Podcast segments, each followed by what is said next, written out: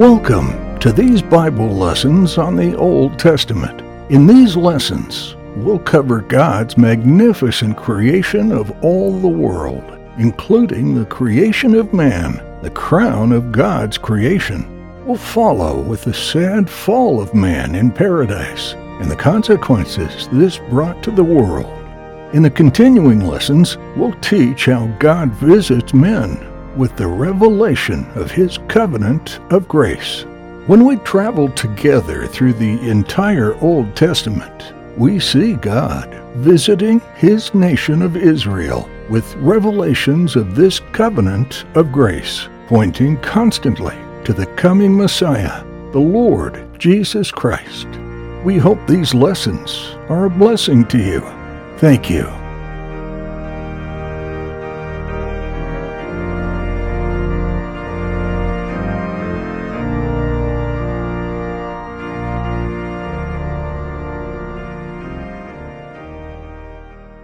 Welcome back to our next lesson in our Old Testament Bible History series. This is lesson 15, where we learn several lessons about Lot's life. I invite you to follow along in your Bible in chapter 18, the last part, and chapter 19 of Genesis. First, I would like to begin with a question for you Do you have a dog?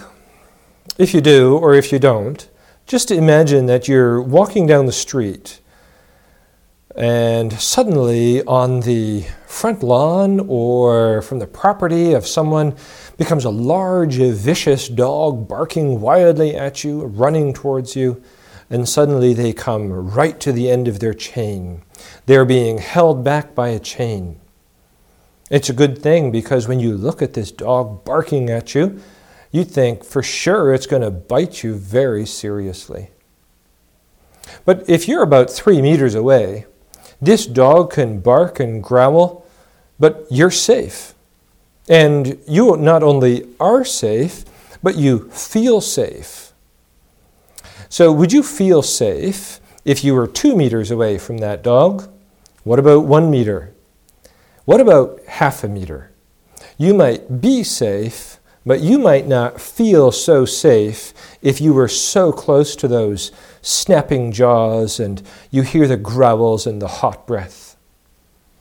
And so, in this lesson today, I want you to think about that as Lot is living so close to sin and evil in Sodom that he cannot feel safe. It is going to have some very sad consequences for him. So let's join our story now. And, and that is the meal that Abram is sharing with his three special heavenly visitors. And so that is in chapter 18, verse 16. And we see these visitors there. Two of them are angels, and one of them is, it is clear that it is the Son of God in human form.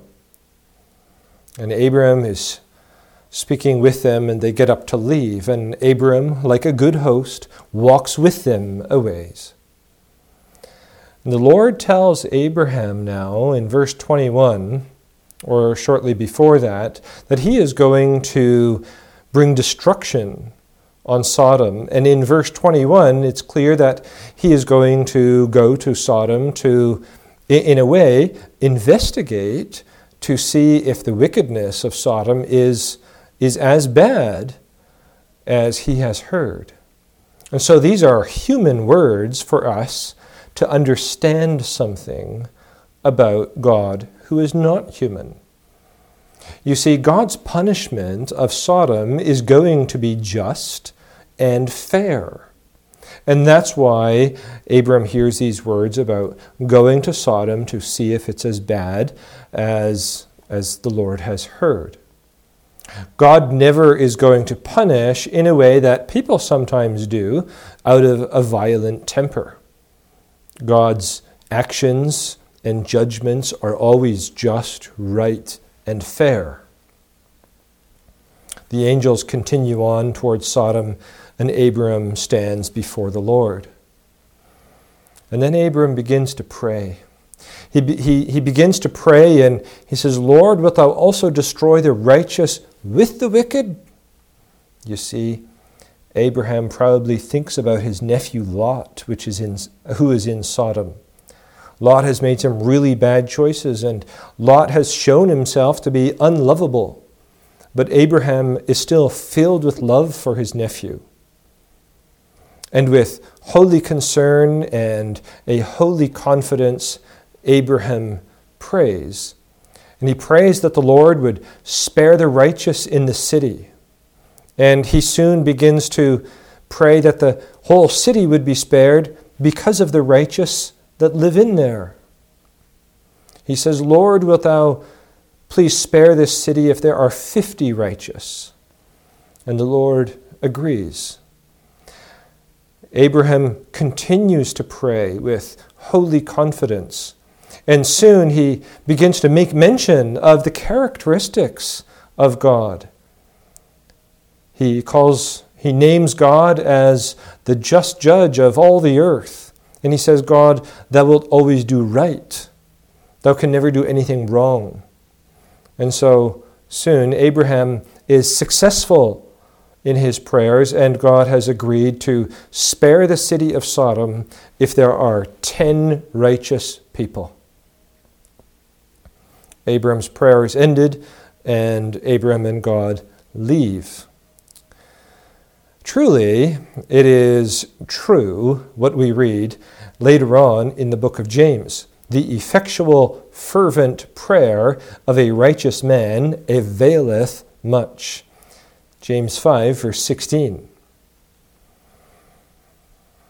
And so now evening is coming on, and these two angels have made their way into, so- into Sodom. And Lot greets them there. And he invites them into his house and says, Why don't you stay at my house for tonight? And these angels say, No, it's okay. We'll just sleep in the street tonight. Lot is horrified at this news, and he says, No, don't do that. That's exactly what you should not do. The streets here at night are full of wickedness and violence. Do not stay in the street. Come to my house. And so the angels agree and they enter Lot's house, where a meal is prepared for them. Now, as evening continues, the news in Sodom gets around that there are two visitors at Lot's house Soon a crowd is gathered outside of Lot's house, and they begin to shout for Lot to send those visitors outside. You see, this is a very sad thing about these people in Sodom. They wanted these visitors to come outside so that they can abuse them and so that they can mistreat them.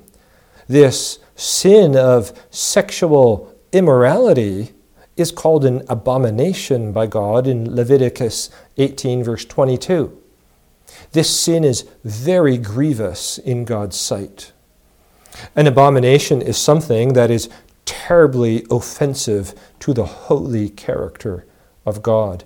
In fact, it's so grievous because it's the exact opposite of the loving relationship between a man and a woman that God designed in creation. And then Lot does the unthinkable. He goes outside and he addresses this crowd. He says, Men and uh, uh, men of Sodom, both young and old, he tells them, Leave my visitors alone, don't abuse them. And then it is unexplainable. Lot says, I will send out my two daughters. You can mistreat and abuse them, but don't do that to my visitors. That is unacceptable, Lot. You have to protect your family. The crowd refuses, and they press in on Lot, and it looks like they're going to capture him. And suddenly the door is opened, and the two angels pull in Lot from the, from the mad crowd, and the door is shut behind them. The crowd outside is struck with blindness, and they cannot find this door anymore to open it. Lot is sitting in his house probably shaking from fright. And the angels kneel down before him and they say, Lot, we've got a question for you. Do you have any more family in this city? If you do, go and get them. You have to flee this city. The Lord has sent us to destroy Sodom. Lot goes back out into the streets. And he heads over to the houses where his sons in law are living. And these are the two men who are married to his daughters. And he bangs on the door, and they open the door to him, and he says, Come on, we have to leave. Sodom is going to be destroyed. There are two angels at my house who have told me I have to get you. They're going to bring us out. The two sons, or the sons in law, they, they mock with Lot, and they say, Lot, you're crazy. We love living here. It's so nice. Nothing like that's ever happened. Go away. They shut the door in his face. And Lot heads back home. He should have left right away, but we can read that he lingered. It means he stayed there. More than likely, Lot is thinking about all the possessions and the house and the sheep and the oxen that he has. And so finally, the angels put their hands on them, and they physically bring them out of the city and set them outside. And then they tell Lot, Escape to the mountains. Don't look back at the city. Don't stay here. Escape to the mountains. Lot complains that the mountains are too far, and could I please just flee to that city over there, he says. That city came to be called Zoar. The angels give him permission. And we see that God has spared the destruction of this great city because there was just a couple of righteous people in there. But now that the righteous are out of the city, God is going to bring destruction on it. So as they're fleeing away, Lot's wife disobeys the command to not look back, and she does. She looks back at the city of Sodom and she's turned instantly into a pillar of salt. And by sunrise, Lot and his two daughters arrive into the city of Zoar, and as they enter the gates, God rains down from heaven fire and brimstone. Sodom is completely destroyed with Gomorrah. All the people there die. Not long after, Lot leaves the city of Zoar with his two daughters, and he heads to the mountains, and he lives in a cave. And within time, Lot's daughters receive a son, one son each. And the one names her son Moab, and the other names her son Ammon. Despite the sinful way in which they receive these two sons, one of these sons from Moab, one of the far off grandsons, will, will establish the nation of the Moabites, and the other one will establish the nation of the Ammonites. One of the people from the tribe of Moab will be a woman.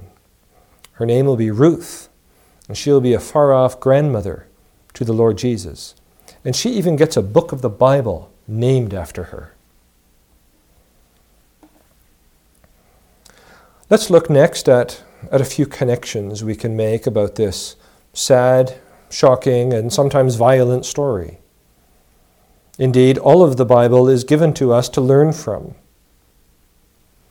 Well, right away, we understand that God is a consuming fire to the wicked. You can read that in Hebrews 12, verse 29. You can also read that in Deuteronomy 9, verse 3. On the other hand, we can learn that God is a friend to the righteous. In Isaiah 41, verse 8, God indeed calls Abraham his friend. But let's look at two other things we can learn from this. And the first thing is that God is a judge. And the second thing we'll look at is how this story leads us to the Lord Jesus Christ.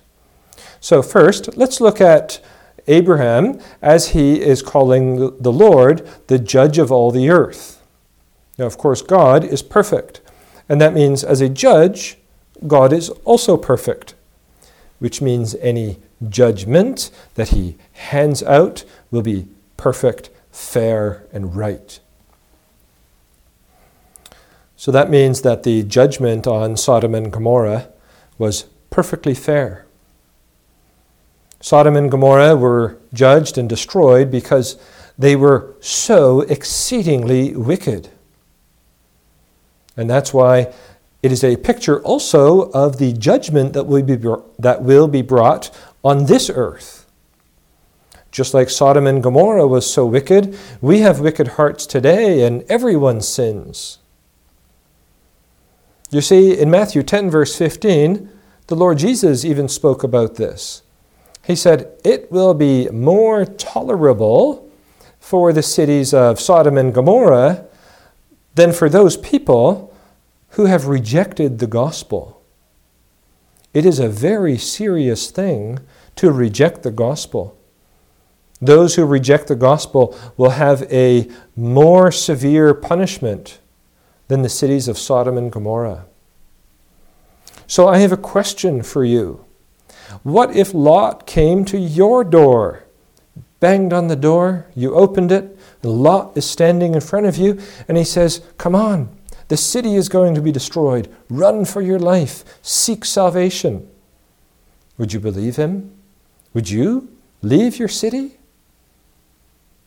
In James 5, verse 9, we actually read that. We read, Behold, the judge standeth before the door.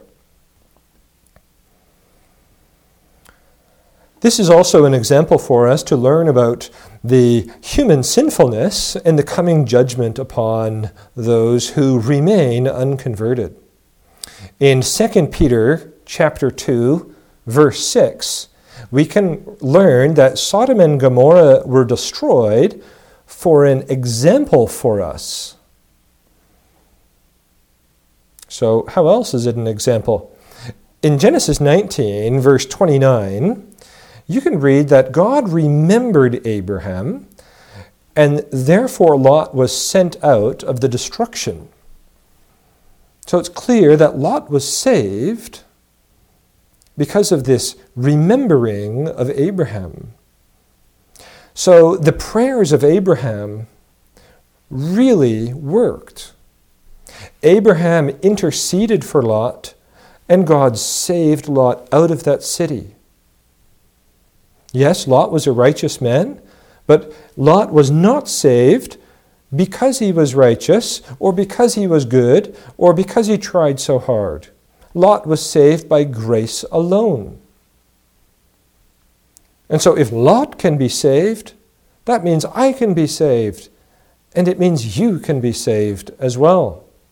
When God decides that a person must be saved, there is no stopping him his promise will come true.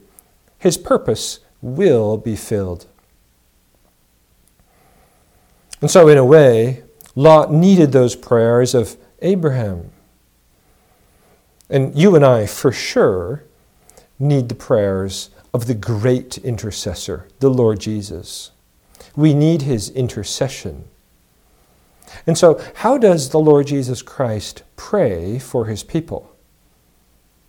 Well, let's look at two texts. In Luke 22, verse 32, we hear Jesus, in his own words, say, But I have prayed for thee that thy faith fail not. So that is one way in which he prays for his people. In Hebrews 7, verse 25, there we learn that Jesus is able to save because he ever lives to make intercession for his church. So the Lord Jesus is able to save those who come to God by Jesus because he ever lives to pray for them. And so this Old Testament story is part of a picture.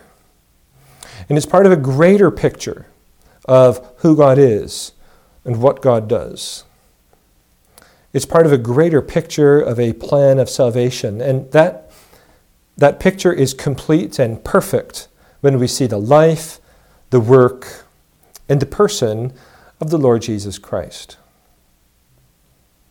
So, in conclusion, we see here that living very close to sin had some disastrous consequences for Lot. He was saved out of that destruction by grace alone. In our next lesson, we're going to turn back to Abraham. We're going to find a faithless Abraham, but we will also see a faithful God.